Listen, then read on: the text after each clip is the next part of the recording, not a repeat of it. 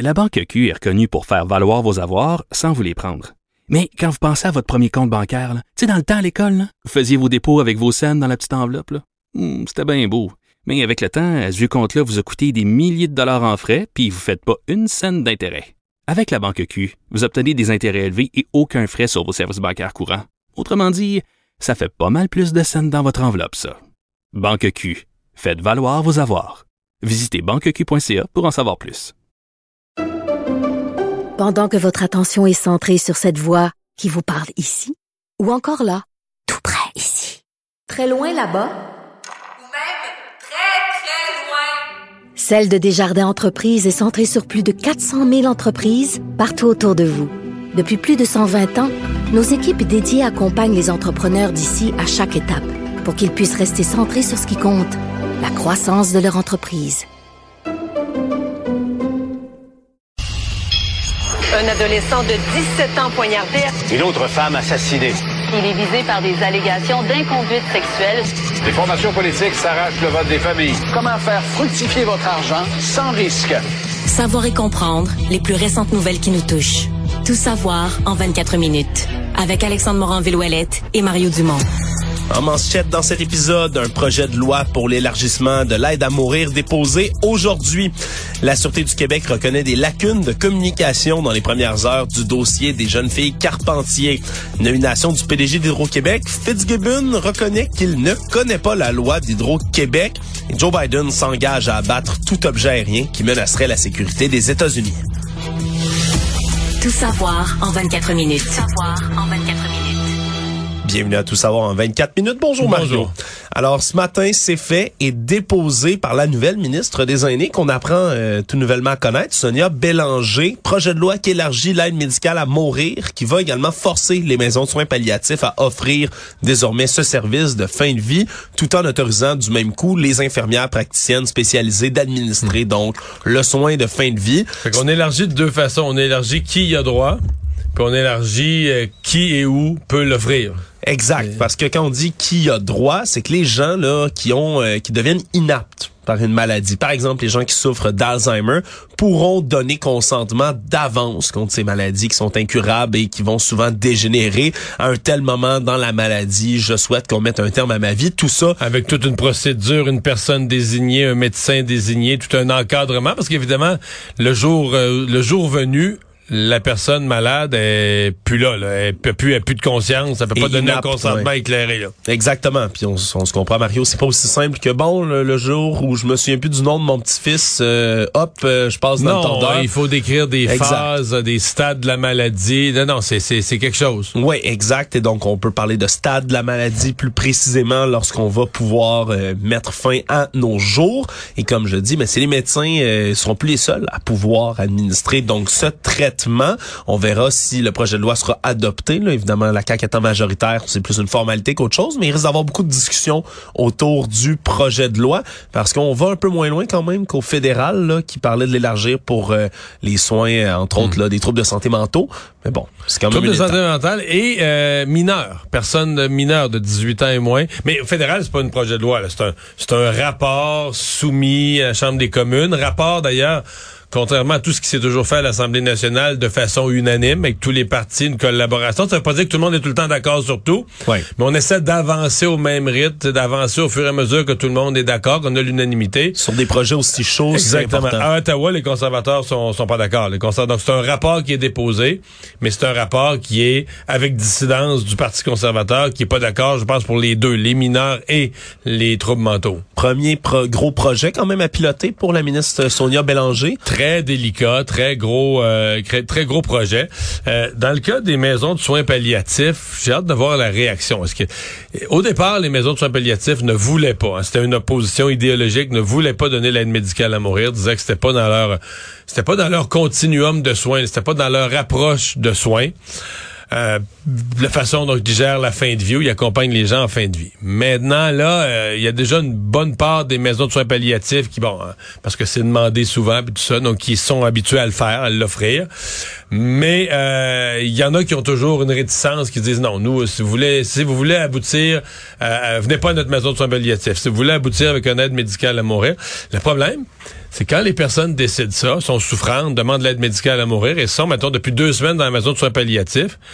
Là, faut qu'on on prenne la personne dans son pire état de faiblesse, qu'on la redéménage dans un hôpital pour 24 heures, 48 heures, pour une journée ou deux, pour aller chercher l'aide médicale à mourir. Ça, ça prend toutes sortes Ben, de ça- ressources, ça, ça de plaît pas de tout et puis ça plaît pas tellement aux familles puis aux gens puis d'être déménagés dans cet état- de faiblesse là puis tout ça. Oui, souvent que en plus que la maison de soins palliatifs, c'est un endroit qui devient familier pour Qui la devient un personne. milieu de qui, vie, là. Qui parfois ouais, perd tous ses repères. Donc euh, maintenant, ben, ces maisons de soins palliatifs qui n'auront plus le choix donc d'offrir ce service. obligatoire. On continue de suivre l'enquête du coroner dans le dossier Carpentier, donc la mort des deux jeunes filles qui ont, été assassinées par leur père Martin Carpentier. Et aujourd'hui, la Sûreté du Québec reconnu avoir eu des lacunes de communication dans les premières heures du dossier, tout particulièrement la lieutenante Annie Thériault qui était en train de témoigner, qui disait évidemment que depuis ce temps-là, on a modifié beaucoup de choses du côté de la Sûreté du Québec, qui a nommé même des exemples de cas où on a dressé des lignes spéciales de conférences d'appel pour les officiers de police. Mais le jour du 9 juillet, 12 heures après l'accident initial, ce qu'on explique, c'est que c'est seulement à ce moment-là que par un appel, et là, c'est Alexandre Pelletier, le conjoint à ce moment-là de la mère des deux enfants, Le nouveau conjoint de la nouveau mère. conjoint exactement, qui a quasiment là, enlevé le téléphone des mains de Kevin Camiré, un enquêteur qui était sur place, pour parler à la lieutenant Thériault en disant, regardez, moi je vais vous dire les vraies affaires, Martin a perdu du poids, va pas bien au travail, il y a des problèmes d'argent, il a peur de perdre la garde de ses enfants, et son divorce ne va pas bien. Et pourtant, c'est un rapport qui avait fait la veille, quelques heures après l'accident, qui avait été noté par écrit, donc une déclaration donnée à un patrouilleur. Le problème, c'est qu'on savait pas du tout, on n'a jamais lu cette déclaration-là du côté des policiers. Elle s'est pas rendue au, sur le terrain. décideur de la Sûreté du Québec qui décidait des opérations. Elle s'est tellement pas rendue, Mario, que l'enquêteur au crime grave François Giguère, qui c'est lui qui a pris le contrôle vers 8h30, donc le 9 juillet au matin de toute l'enquête, a appris que ça existait, ces documents-là, cette semaine. Il a appris ça À dans les semaines. publique. À l'enquête publique. N'a jamais su, deux ans plus tard, seulement, là, qui a appris qu'on avait eu ces rapports-là, ce document-là. Et donc, évidemment, on fait un mea culpa, puis le but de l'enquête du coroner, c'est pas de pointer les coupables, mais quand même, Mario, ça... ce qui s'est passé. Mais on commence un petit peu à comprendre. Parce que les policiers sont arrivés euh, au départ avec l'accident, puis mystère, l'accident, ils sont disparus. Je pense qu'il restait sur un cornet ou un bocal de crème glacée dans le fond de l'auto. Il y a quelques éléments qui étaient laissés. Euh, et là, on se demande où sont passés les gens. Tu comprends? Il y a eu une, il y a eu une embardée sur la route. Où sont passés les, les gens? Et l'ex-conjointe, elle, peut-être qu'au départ, elle voulait pas avoir l'air de, bavasser, elle croyait pas à un drame semblable, elle voulait pas avoir l'air de bavasser contre son ex, probablement qu'elle était bien sincère, parce que les policiers ont toujours dit, elle, elle nous a pas donné le rapport d'une personne inquiétante, elle nous a dit que c'était un bon père de famille, qu'elle était pas inquiète de ce qu'il pouvait faire. Or là, le nouveau conjoint et la belle-mère, ce qu'on entend, c'est qu'eux auraient livré un... Tu aurais amené des nuances, aurait dit oui, c'est un bon père, c'est dit, mais depuis quelques jours, depuis quelques semaines, Il va pas bien. il donne des signaux, il donne des signaux de, de détresse si on est attentif. là. Ouais, est-ce qu'on dit même du côté de l'enquêteur Giguère, c'est que l'hypothèse selon laquelle Romy et Nora n'étaient pas dans la voiture au moment de l'embarder, mais ça a subsisté vraiment longtemps dans la journée du 9 juillet. Au départ, les enquêteurs pensaient même pas que les enfants étaient dans la voiture. Ils pensaient que Martin Giguère avait eu son embardé tout seul, se disait que deux enfants aient pu sortir aussi vite d'un trafic, là, genre d'un accident survenu dans un trafic aussi important, qui est plus dirigeant dehors de ça, aller se cacher dans un boisé sans que personne les voie. Se Et sont le plus fou, c'est qu'il y a des gens qui les avaient vus, puis qui ont jamais rapporté ça à la police, sauf le lendemain quand ils ont vu au bulletin de nouvelles, voyons, on cherche, là, il y a des gens que là, ils ont appelé la police, puis ont dit, écoutez, moi, j'ai- vu des gens débarquer de l'auto, je pense même que quelqu'un les avait vus sur le bord de la clôture, donc prenant le, chemin des champs, là. Exactement. Et à ce moment-là, là, avant qu'on ait tous ces témoignages-là, ben, l'enquêteur François Giguère dit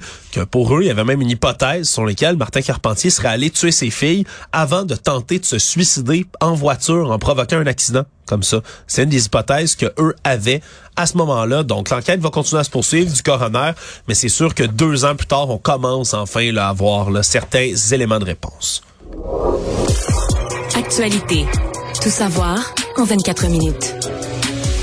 On a appris aujourd'hui que Québec a l'intention d'augmenter le salaire de base des députés de l'Assemblée nationale, va mettre un, sur pied un comité pour formuler des recommandations sur ce nouveau salaire. C'est le bureau de l'Assemblée nationale qui gère tout ça.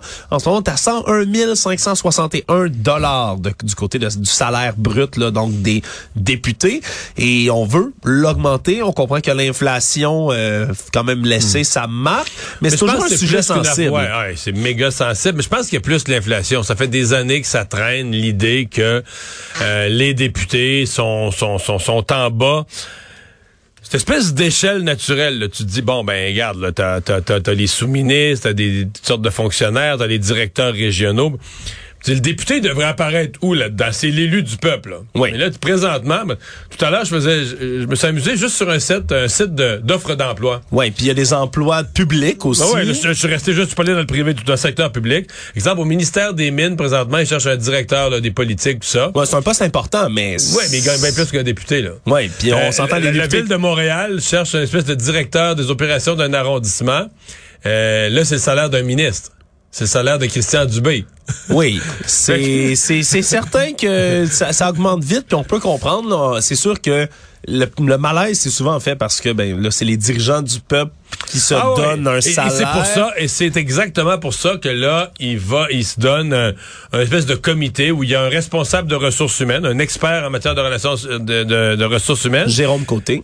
et deux ex-députés. Et là c'est peut-être là que ça accroche un tout petit peu. Mais là, Mario, Québec solidaire a dit, et là, il y a un débat à avoir. Québec solidaire dit, on est, on n'est pas d'accord. Parce qu'on considère que c'est pas un comité neutre, c'est deux personnes qui étaient députées jusqu'à tout récemment. Martin Ouellette et Lise Thériault. Ouais. Une Qui- députée libérale, ancienne ministre. ouais, ouais. également. Puis Martin Ouellette, c'est député de la Côte-Nord, René Lévesque, et du PQ. Mais, euh, il- parce qu'ils y étaient récemment, le Québec solidaire dit qu'ils sont pas neutres. Euh, C'est pas clair pour moi. Je veux dire, dans la mesure où, euh, il- ben, dans le cas des stéréos, c'est sûr qu'elle n'a pas l'intention de se représenter. Je pense pas jamais. Là, tu sais, plus à, à la retraite puis tout ça de la politique. Je dirais, à partir du moment où toi t'en bénéficieras. Pour moi, le critère, si t'es indépendant ou pas dans une situation, c'est est-ce que tu vas en profiter? En profiter ou pas. À partir du moment où toi, t'en profiteras pas de l'augmentation de salaire, maintenant que t'en proposes une, t'en profiteras jamais. L'opinion est quand même indépendante. Ben moi, je considère que tu es indépendant. là. Même Mais- tu l'étais récemment, oui, je comprends bien. Mais moi, mettons, je démissionne d'une job, je l'avais hier, mais si je fais un, si je fais une recommandation sur le salaire de la job que j'avais hier, puis que je retournerai plus jamais dans ce job-là, je suis devenu indépendant, je toucherai jamais à ce pays-là. là. J'ai fini, j'ai fermé. Ouais, t'as peut-être la meilleure des opinions pour, à ce moment-là, parler de ça, parce que ouais. est-ce que c'est assez, c'est pas assez pour la charge de travail quand même que les députés ont, là? C'est sûr qu'il y a, il y a toujours l'exemple, là, je, je, je vais citer quelqu'un en riant, là, des plantes vertes de députés, euh, mais, euh, comme dirait Claire Sanson, mais on- la plupart des députés ont des commissions, travaillent, ont des longues Ouais, ils heures. travaillent dans des- leur comté. Le- Ouais. Les, les députés, là, de- tu sais, ils travaillent quand même. Il y a une grosse partie qui est dans leur comté. Mais Mais c'est bon, c'est- un euh, travail, puis il- qui de mieux placé que d'anciens députés pour Ouais. savoir si c'est un salaire qui est approprié pour vivre euh, décemment. euh, Mais en même temps, soyons pas hypocrites. C'est pas comme si euh, on fait un comité pour la révision du salaire des députés, puis ça va peut-être être une révision à la baisse ou à la hausse. On se cherche. On a déjà décidé qu'on veut augmenter. La vérité, on a déjà décidé qu'on veut augmenter le salaire des députés. C'est la on question, c'est combien? C'est ça. On se cherche un processus, une façon de faire indépendante qui va arriver à cette conclusion-là, qui va dire c'est combien, puis qui va faire qu'après ça, on va dire, ben nous, les députés, on, tu comprends, on, on prend la recommandation puis on l'applique comme telle. On Ouais. joue pas, on joue pas dedans. on- Donc, à suivre. Euh, Est-ce que Québec solidaire va se rallier? C'est quand même délicat pour Québec solidaire. Ça peut, bon, ça peut plaire à une partie de l'électorat, là, tu sais, un peu révolté, un peu, tu sais, qui a toutes des institutions. Mais euh, ça peut aussi euh, avoir l'air opportuniste de dire, ben regarde, là, tu te présentes, toi là, les députés augmentent leur salaire, toi t'es contre, tu reçois l'augmentation, tu sais, tu- Ouais. Au final, ils vont l'avoir. Ils vont l'avoir pareil. Même en s'opposant. Oh, on la veut pas, on la veut pas. Qui est merci. Ah, elle était déposée dans mon compte contre mon gré. Eh ben. Toujours sur la scène politique québécoise, fait deux jours que le ministre de l'Énergie, Pierre Fitzgibbon, est empêtré un peu euh, au sujet de la nomination euh, du futur ou de la future successeur à Sophie Brochu à la tête d'Hydro-Québec.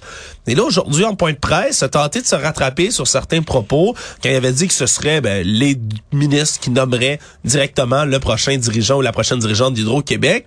Et ça a surpris aujourd'hui Mario quand il a dit que la loi d'Hydro-Québec, ben, il la connaît pas, il l'a pas vraiment lu, qu'il allait la lire, mais que c'est une loi très épaisse, Mario. Moi, ça me fait sourire, évidemment, quand j'ai entendu ça. C'est très candide. Je, ne, oui, puis je ne pense pas qu'aucun ministre, présent ou passé, a pris le temps de lire la loi de ça. Toutes les, les lois fondatrices de, son, de leur ministère. Là. Mario, t'as jamais lu la loi d'Hydro-Québec? T'as déjà critiqué non, mais en fait, le gouvernement sans la lire. On, on connaît, on va dire, on connaît les articles qu'il faut connaître, on connaît les articles sensibles. L'article sur la, l'article qui est simple, l'article qui, qui prévoit le remplacement de la présidence dit le gouvernement, le Conseil des ministres, l'exécutif, choisit un président sur recommandation du Conseil d'administration. Bon. Mais dans les faits, le Conseil des ministres, là, moi je peux te parler de Robert Bourassa, de Jacques Parizeau, de Lucien Bouchard et d'autres. C'est le premier ministre qui décide. Là. Oui. N'est-ce pas au Conseil des ministres qui se mettent à jaser pendant une heure et demie, puis le Ils font un vote interne. Le premier ministre dit, on passe au vote, bon, 16 pour un, 13 pour l'autre, voyons donc. Le premier ministre décide, puis il leur dit, je pense qu'il leur annonce par politesse, mais il n'y a pas personne qui va dire. Là, dans ce cas-ci, probablement que Pierre Fitzgibbon est tellement influent, probablement qu'il s'en mêle avec François Legault. Mais en bout de ligne, si François Legault décide qu'il veut un candidat ou qu'il veut pas un candidat, si, le pouvoir est quand même conscient. En fait, y a, dans un certain nombre de sujets au Québec, le pouvoir est quand même concentré dans les mains du premier ministre. Puis choisir le président de la Caisse de dépôt, choisir le président d'Hydro-Québec, les grands officiers comme ça. Ben, ben, c'est comme le premier ministre qui décide. Là. Comme l'a dit M. Fitzgibbon, au final, mais l'actionnaire d'Hydro-Québec, c'est qui?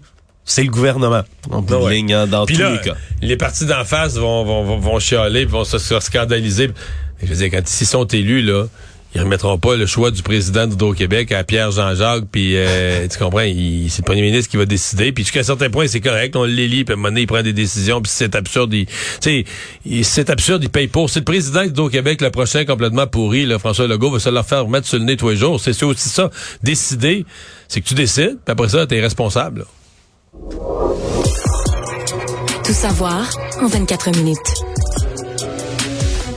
Après Manuela Lambropoulos, c'est au tour du député libéral de Westmount, Marc Garneau, euh, de continuer sa sortie sur le projet de loi C-13 qui modifie la loi sur les langues officielles.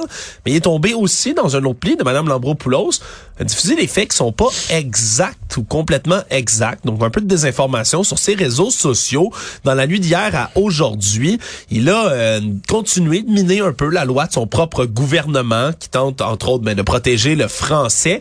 Et lui, ce qu'il a dit dans son texte, il dit qu'il y a conflit d'interprétation entre la loi C-13 et la Charte québécoise de la langue française, mais ce serait la loi 96, donc au Québec, qui l'emporterait. Et lui a dit, ben, c'est une loi qui peut pas être contestée en vue de la prévision de la clause dérogatoire. Problème, c'est que ben ça, c'est un amendement que le Bloc québécois voulait instaurer qui n'est pas passé. Les oppositions ont décidé de voter et le gouvernement a décidé de voter contre. Donc, il n'y a pas cette prévision-là du tout. C'est pas vrai pas en tout que la loi pas dans la 96 loi, donc, aurait ouais. disposé. Ça aurait pu être le cas si l'amendement proposé par le Bloc avait été adopté. Mais au final, ça n'a pas été le cas. Donc, il a relayé euh, quelque chose qui n'est pas exact, Sauf encore que une fois. même si lui puis Mme Lambropoulos et d'autres diffusent des, des, des, des choses qui, sur le plan des faits, sont fausses, euh, ils marquent des points parce qu'ils sont de plus en plus nombreux. Euh, on parle d'un minimum, ils sont rendus quatre, mais il y a des gens qui disent non, non, non, oublie ça, quatre, c'est plus que ça. Il y en a d'autres dans l'ouest de Montréal qu'on connaît pas, mais qui sont avec eux. Et là, il semble qu'il y en a peut-être, il semble qu'il y en a dans d'autres provinces qui les encouragent, qui disent ben là, enfin, quelqu'un qui le dit, puis défendre le français, on aura le pompon, puis tu sais, donc ils sont encouragés par d'autres. Donc, ça devient, euh, ça devient une contestation qui va être fatigante pour M. Trudeau, qui l'a laissé aller jusqu'à maintenant.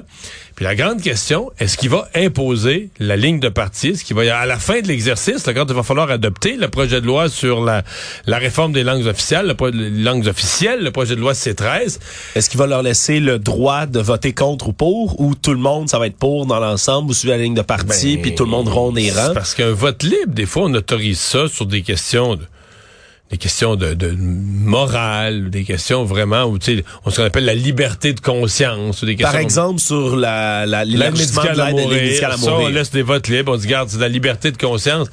Mais là, la politique, c'est quasiment, euh, quasiment constitutionnel là, du Canada. C'est quoi ta loi sur les langues officielles au Canada? Est-ce que tu peux là-dessus laisser tout un chacun voter à sa guise? Euh, moi, j'ai un malaise avec ça.